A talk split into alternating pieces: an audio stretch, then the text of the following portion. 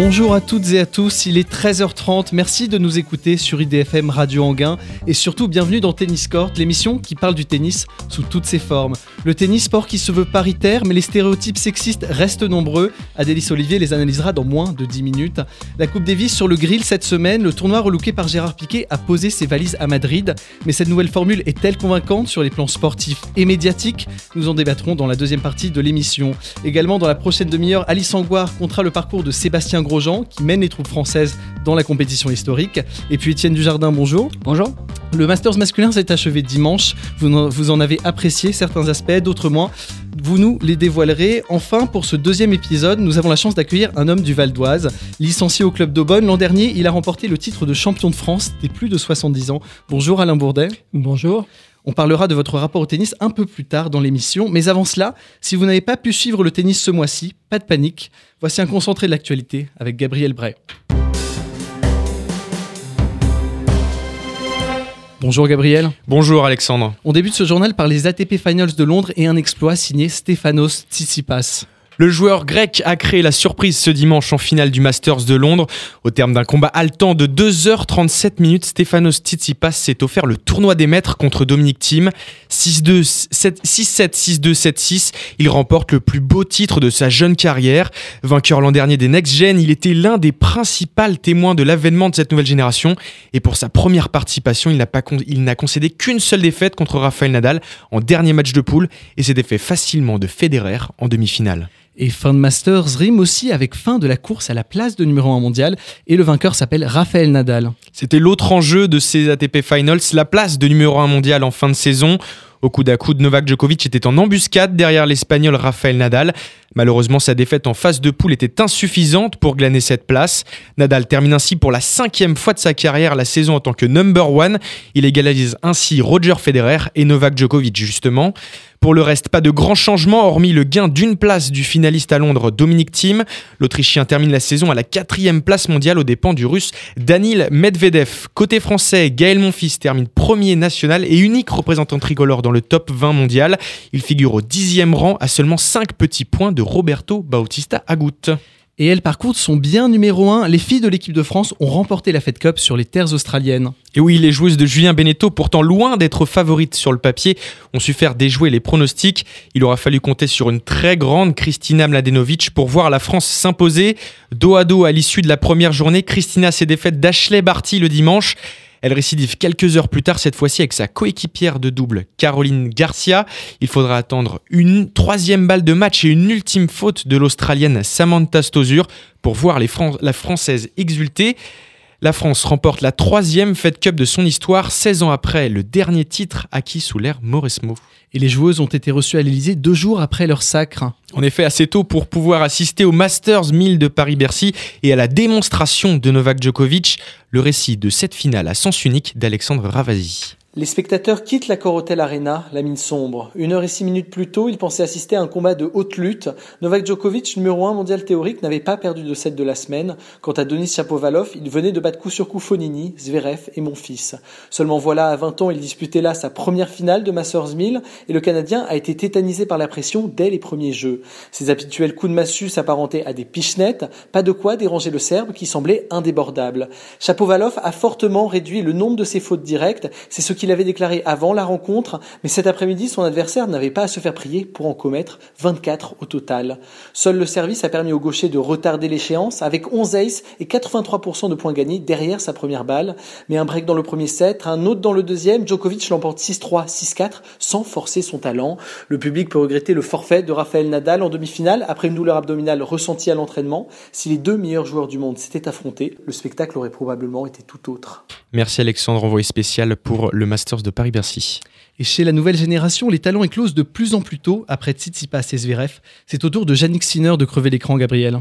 À 18 ans, Yannick Sinner n'a pas fini de faire parler de lui et le jeune Italien a développé un très gros niveau de jeu pour s'offrir en deux semaines, coup sur coup, le titre Next Gen ATP Finals de Milan et le, challenge- le Challenger d'Ortisei en Italie. En finale à Milan, il n'a pas traîné puisqu'il a étrié l'Australien Lex de Minor en 3-7, 4-2, 4-1, 4-2. Un format en 5-7 gagnant dont il semble s'être très bien acclimaté. Il remet le couvert la semaine dernière, toujours en Italie, en, en tant que tête de série numéro 2 cette fois. En pleine confiance, il n'a pas laissé le moindre set dans le tableau jusqu'au titre acquis dimanche. Bilan de la saison, 3 titres et une 78e place mondiale. À 18 ans et 3 mois, il est le plus jeune joueur à remporter 3 titres au cours d'une même saison, derrière un certain Richard Gasquet, c'était en 2003. Enfin, l'histoire d'amour entre Babola et Roland Garros s'est achevée en toute discrétion, Gabriel. Et oui, malheureusement, le mariage franco-français entre la marque de tennis et le Grand Chelem Porte d'Auteuil a pris fin le 12 novembre dernier à l'annonce du nouveau partenariat avec Wilson pour la production des nouvelles balles de Roland Garros qui seront utilisées lors du Grand Chelem, ainsi que les matériels de cordage. Cette alliance sera effective dès 2020 et ce pour les cinq prochaines années. Peut-être de quoi mettre fin enfin à l'hégémonie de Raphaël Nadal. Merci Gabriel pour ce résumé de l'info le sacre de Stefanos Tsitsipas, la montée en puissance des outsiders, le titre du duo Herbert-Mahut en double. Le dernier tournoi ATP de l'année nous a réservé bien des surprises, avec surtout l'élimination des deux meilleurs joueurs mondiaux dès la phase de groupe, une première depuis 2011. Étienne Dujardin, vous avez regardé presque tous les matchs du Masters de Londres la semaine dernière. Il y a des éléments qui ont retenu votre attention et on commence avec le positif. Et le positif, c'est qu'on a eu l'un des matchs de l'année dès le mardi avec un Djokovic contre Dominic Thiem mémorable. 2h47 intense et riche en suspense jusqu'au bout. Dans le troisième set, Team sert pour le 7 à 6-5, se fait breaker par un Djokovic qui ne rate plus rien. Le Serbe prend vite l'avantage dans le tie-break, 3-0 puis 4-1. Et puis, et puis Dominique Thiem a sorti le grand jeu, il remonte point par point et finit par s'imposer sur une faute en coup droit de Djokovic. L'Autrichien peut, peut, tomber au sol et s'étaler de tout son long, auteur d'un match énorme, 4 sur 4 sur les balles de break, quand Novak Djokovic accuse un 3 sur 9. L'Autrichien, désormais 4 mondial, a remporté face au Serbe son 15e match en 3-7 de la saison sur 18 disputés. Et oui, Team a semblé imperturbable, mais jusqu'en finale seulement. Mais vous avez aussi une déception, et elle concerne un joueur en particulier, Étienne. Oui, mon flop du Masters, c'est le russe Danil Medvedev. On l'attendait au tournant après une fin de saison sensationnelle et malgré son Bercy raté. Mais le vainqueur du Masters 1000 de Shanghai repart de Londres sans une seule victoire. Défaite en 2-7 contre Tsitsipas, pareil contre Zverev et surtout une défaite cruel contre euh, Nadal euh, au, jeu décisif du troisième set, alors que le Russe menait 5-1 double break et s'est même procuré une balle de match. Une succession d'erreurs grossières de Medvedev plus tard. Nadal revient à hauteur avant de finalement s'imposer.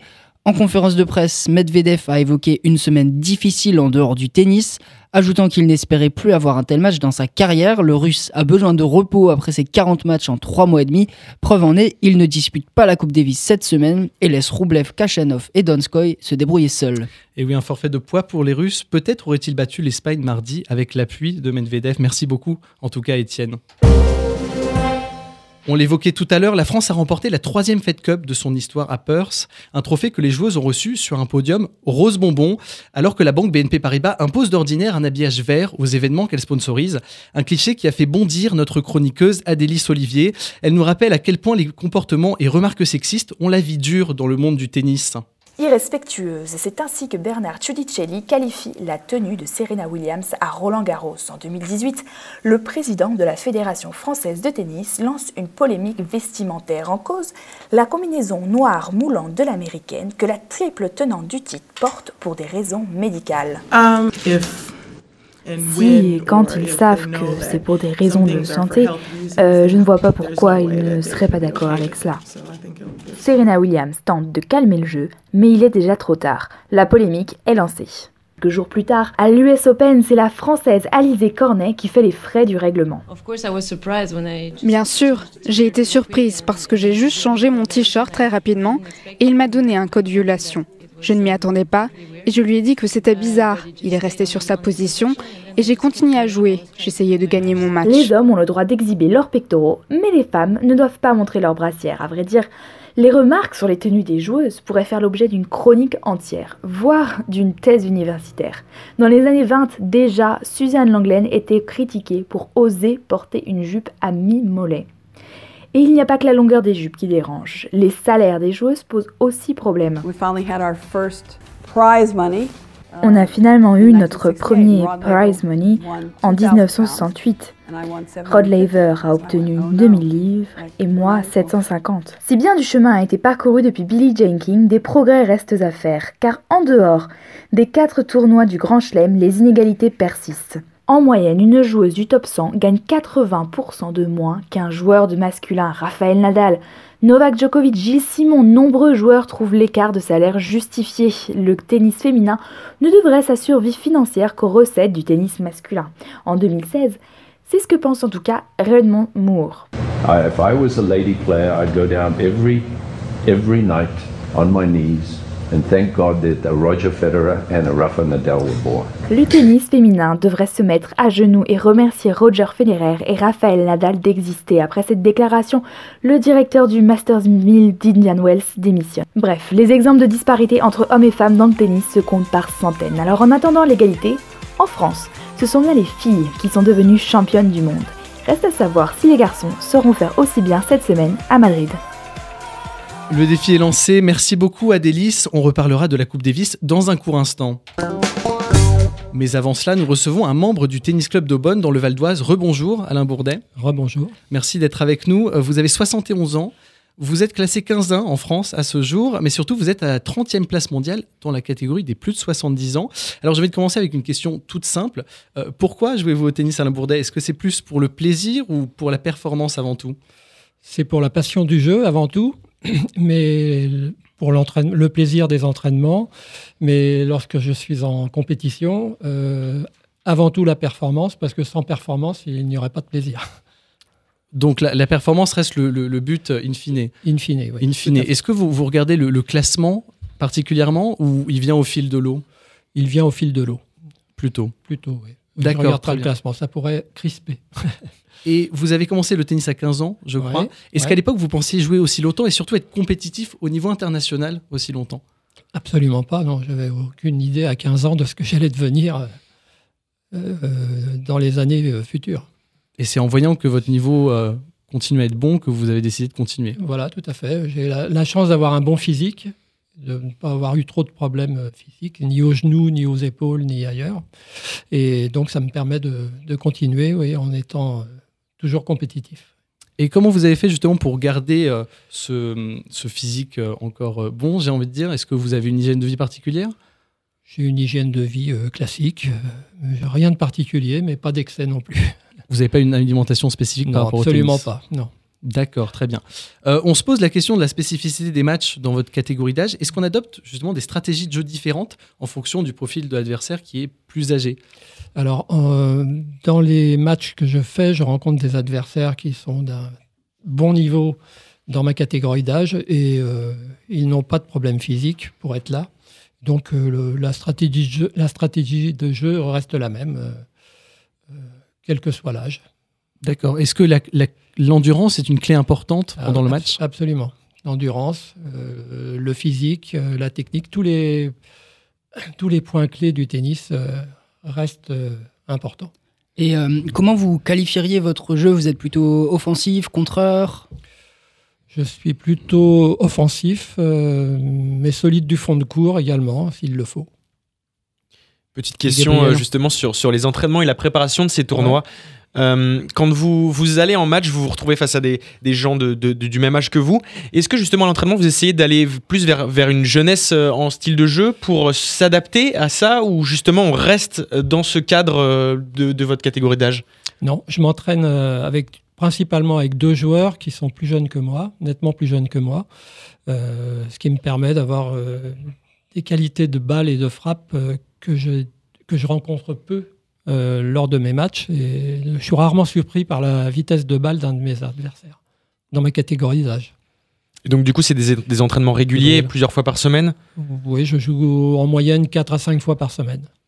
Et, justement, on parle d'entraînement. Est-ce que vous êtes soutenu dans cet entraînement par la fédération? Est-ce que euh, vous avez un entraîneur fédéral, par exemple? Ah Non, non, absolument pas. Non, non. J'ai des amis euh, qui sont licenciés au club de Bonn avec qui je m'entraîne, c'est tout. Donc vous jouez pour le loisir avec vos amis comme voilà, comme exactement. toute personne, j'ai envie de dire. personne. Très bien. Euh, et vous jouez au tennis, donc je l'ai dit, depuis que vous avez 15 ans. Est-ce que vous avez fait évoluer des éléments de votre, votre jeu en tenant compte justement de, de votre âge? Euh, Relativement peu. J'ai toujours essayé de progresser sur des coups qui étaient plus faibles, mais euh, j'ai toujours la même façon de jouer. j'ai rien changé en fonction de l'âge. D'accord, très bien. il y a, excuse-moi Alexandre. Il y, a, il y a encore des choses à apprendre quand ça fait autant de temps qu'on joue au tennis? Des choses à apprendre, non, mais on peut très bien par moment au tennis perdre euh, un coup ou un coup, le coup droit qui est moins bien, le service qui est moins bien. Donc à chaque fois, il faut quand même euh, se remettre au travail pour modifier euh, éventuellement des petits détails qui font qu'un coup perd de sa, de sa qualité. Alors, vous avez disputé 47 matchs l'année dernière, j'ai vu, pour 40 victoires, avec 4 tournois ITF, c'est bien ça? C'est bien ça. Saint-Malo, Arcachon, Beaulieu-sur-Mer, mhm. Saragosse en Espagne. Euh, un sacré palmarès, mais est-ce que c'est compliqué justement de concilier tous ces voyages avec la vie personnelle? Alors non, c'est pas compliqué parce que j'ai une femme qui adore voyager, qui aime le tennis. Donc on, décide de cumuler le plaisir du, tennis et du, et du tourisme. Et donc, par exemple, lorsqu'on est allé à Saragosse, euh, on savait que Saragosse était une belle ville que l'on ne connaissait pas. Donc, on a décidé de faire le tournoi et voilà. C'est donc c'est du tennisme tourisme, on va dire, c'est ça? C'est exact. Les tournois ont lieu généralement dans des endroits assez sympas, et donc c'est toujours un plaisir de s'y retrouver, euh, que ce soit Arcachon, Saint-Malo, euh, La Baule, le Touquet.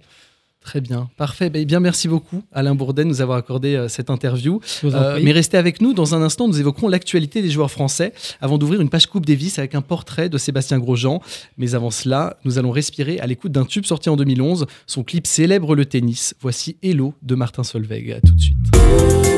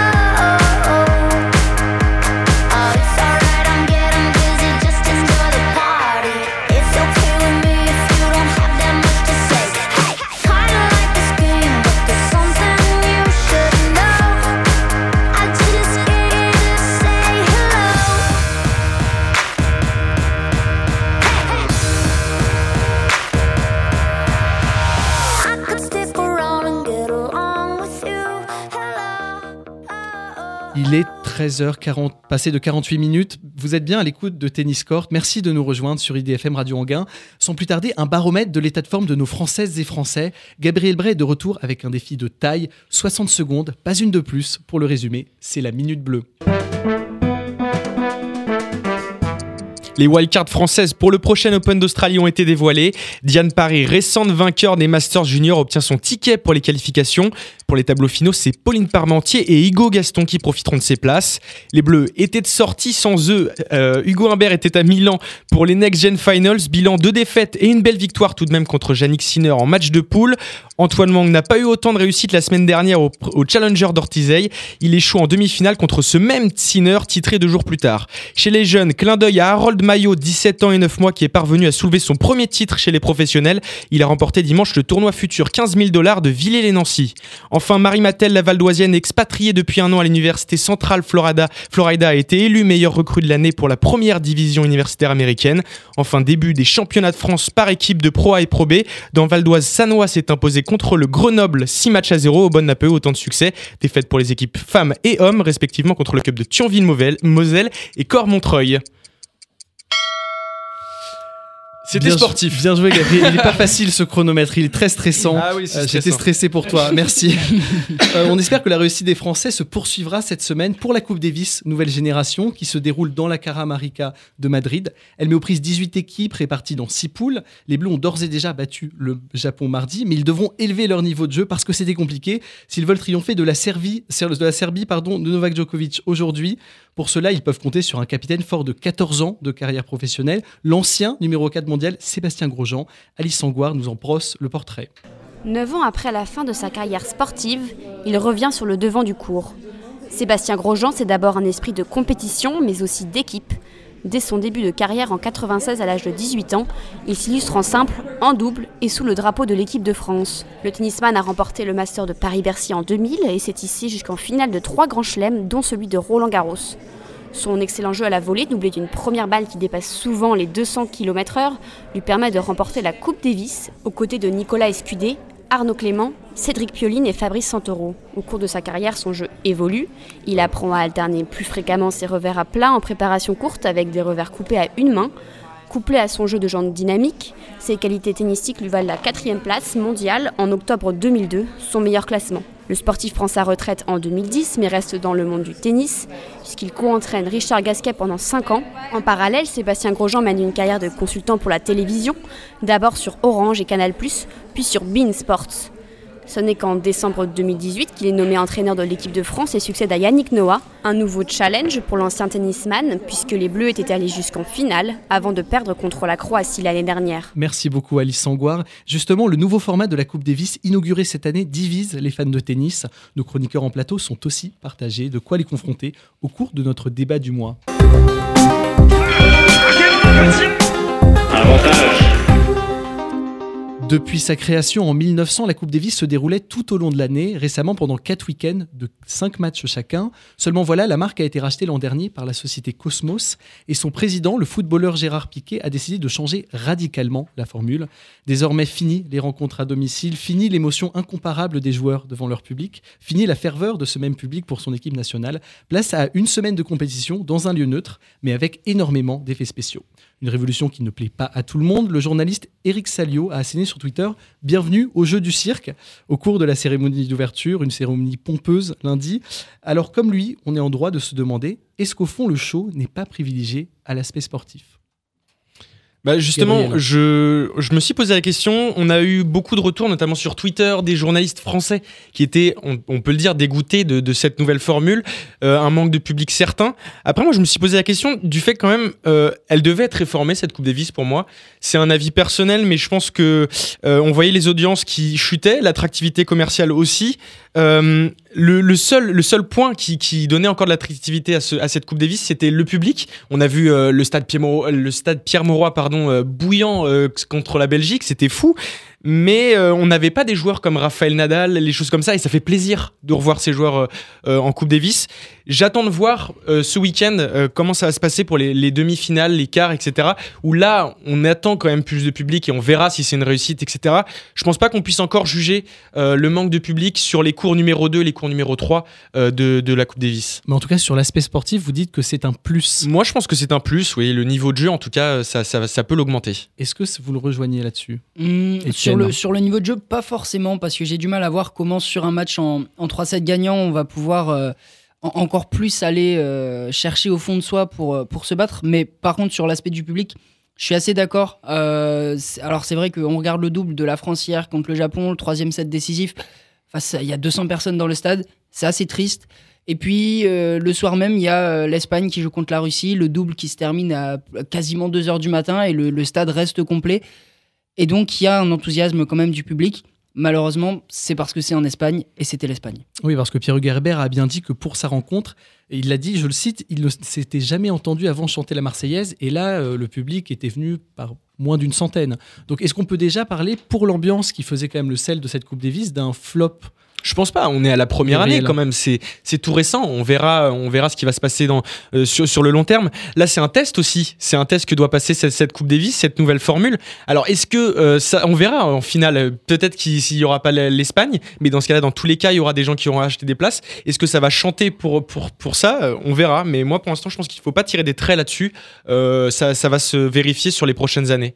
Je pense que sur, le, sur les phases finales, les quarts, les demi, euh, tout, tout, ce week-end, il y aura beaucoup de monde, il y aura de l'ambiance. Mais euh, je pense que chaque année, on aura euh, la même répétition des 3-4 premiers jours où ben, il y n'y a personne dans le stade. sur un Pays-Bas-Kazakhstan, bah, c'est vrai que c'est difficile de ramener des Espagnols à aller voir ce genre de match. Donc euh, pour moi, oui, on peut quand même dire que c'est un flop euh, au niveau public. Est-ce que vous êtes aussi euh, sceptique, Alain Bourdet? Moi, j'ai des doutes sur le niveau de jeu, parce qu'on est en fin de saison, tous les joueurs sont morts. L'exemple flagrant, c'est Gaël Monfils mhm, hier, qui était en fin de saison et qui a vraiment pas joué à son niveau. Donc j'ai vraiment des doutes sur le niveau de jeu. Oui, Gaël Monfils qui a perdu contre Uchiyama, qui n'est euh, pas dans le top 100, je crois. Euh, ce qui prouve que les joueurs sont fatigués, en effet. Merci en tout cas pour cet échange. Euh, la Coupe Davis a sûrement encore de, quelques belles pages d'histoire à écrire. Une histoire du tennis que nous retrace tous les mois, ou presque, notre chroniqueur Julien Prouvoyeur. C'est l'heure de la rubrique Tennis historique. Raphaël Nadal est le roi de Roland Garros. Women's singles champion for 2019, Naomi Osaka. 1991, l'Open de Paris-Bercy fait son entrée dans la catégorie des Master Series, désormais baptisée Masters 1000. Une surface synthétique jonche alors le sol et trois sets gagnants sont nécessaires pour remporter une rencontre. Contrairement à cette année, la finale restera dans les annales du tournoi parisien. Guy Forget, l'actuel directeur de l'épreuve, l'emporte sur Pete Sampras à l'issue d'un combat acharné, Julien Prouvoyeur. Pour cette 20e édition du tournoi, les grands noms du tennis sont en rendez-vous. Guy Forget, Pete Sampras, Stéphane Edberg, Boris Becker ou encore John McEnroe. Mais c'est le tennisman français et le grand Pete Sampras que l'on retrouve en finale. Et quelle finale 3 heures et 46 minutes de jeu, ce qui fait de cette intense bagarre la plus longue finale du tournoi. 7-6, 4-6, 5-7, 6-4, 6-4. Une performance pour le joueur français. Le gaucher a dû s'employer pour se jouer du tennisman américain, et ce, dès le premier set. Guy Forger a tout d'abord sauvé 3 balles de premier set mais c'est ensuite l'Américain qui prend l'ascendant dans le deuxième et troisième set. Il brigue même d'entrée dans le quatrième jeu. On pense alors que Forger ne reviendra pas, que l'Américain se dirige vers la victoire. Mais Guy Forger inverse la tendance, soutenu par un public enthousiaste devant cette finale disputée. Dans le cinquième et dernier set, le joueur français fait l'effort et offre un superbe passing au public français. À 4-4 dans ce set décisif, ce sont les services qui font la loi. Le français enchaîne les aces alors que les services gagnants sont la spécialité de McEnroe. Forger a marqué plus d'aces que son adversaire, 29 contre 24 pour l'Américain. À ce jour, cette finale constitue l'une des victoires françaises les plus marquantes du tournoi parisien. Et à titre de comparaison, si cette finale a duré 3h46, la finale la plus longue dans l'histoire du tennis moderne date de 2012. À l'Open d'Australie, Novak Djokovic bat Rafael Nadal en 5 heures et 53 minutes de jeu. Une finale d'une intensité physique folle, considérée comme l'une des plus belles de l'histoire du tennis. Etienne en a encore la larme à l'œil, je crois. Absolument. Il est 13h passé de 58 minutes à peu près. Tennis Court épisode 2 touche déjà à sa fin. J'espère, nous espérons que cette émission vous aura permis d'en apprendre sur le tennis d'hier et d'aujourd'hui, local comme international. On vous donne rendez-vous dans un mois, plus exactement le jeudi 19 décembre, même heure, sur IDFM Radio Anguin. Ce sera l'occasion de résumer la saison tennistique qui s'achève et de préparer ensemble l'année 2020. D'ici là, n'hésitez pas à nous suivre sur les Facebook, Twitter et Instagram de l'émission et à nous réécouter sur les principales plateformes de streaming. Merci Alain Bourdet de nous avoir accompagnés tout au long de cette demi-heure. Merci de m'avoir reçu. Ça a été un réel plaisir pour nous. Merci à tous les chroniqueurs qui ont contribué à cette émission de novembre, Gabriel Bray, Étienne Dujardin et tous ceux qui ne sont pas là. Et surtout, merci à vous de nous avoir écoutés. Belle journée à tous et vive le tennis.